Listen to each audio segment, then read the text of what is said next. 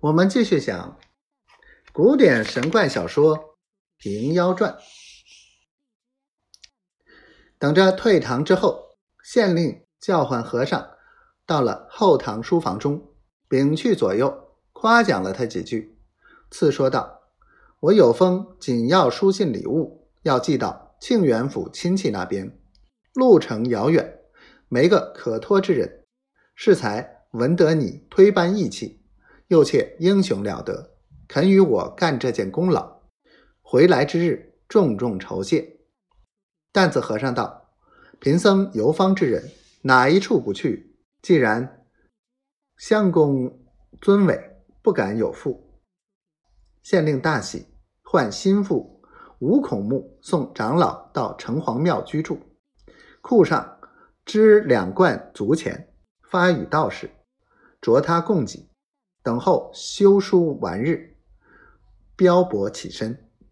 不提县令进衙收拾金珠银两、打碟香笼之事，却说担子和尚和吴孔目到城隍庙中，先有官绅报之，道士迎进客座里坐下。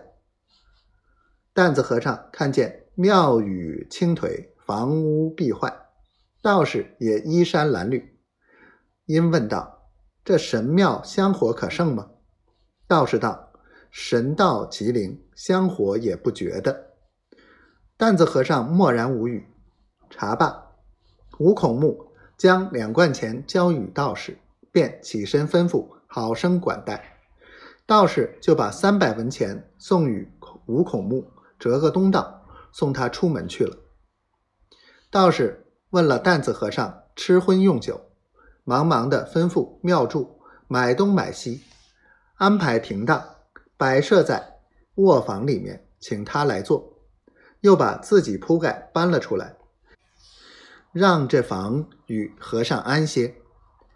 担子和尚饮酒中间问起道：“既然神道又灵，香火又盛，为甚庙宇推搬狼狈？”道士叹口气道：“虽然如此，在小道有损无益。”担子和尚低声问道：“莫非县令难为你们？”道士脸都红了，不敢答应。担子和尚又道：“贫僧与这县令素不相识，只今要贫僧到庆元府走一番，相留在此。贫僧一时应承了，不知是什么书信。闻得县令是个贪官，刻薄百姓，足下必知其详。你休疑虑着我，但说不妨。我们出家人，难道到与脏狗坐一路不成？”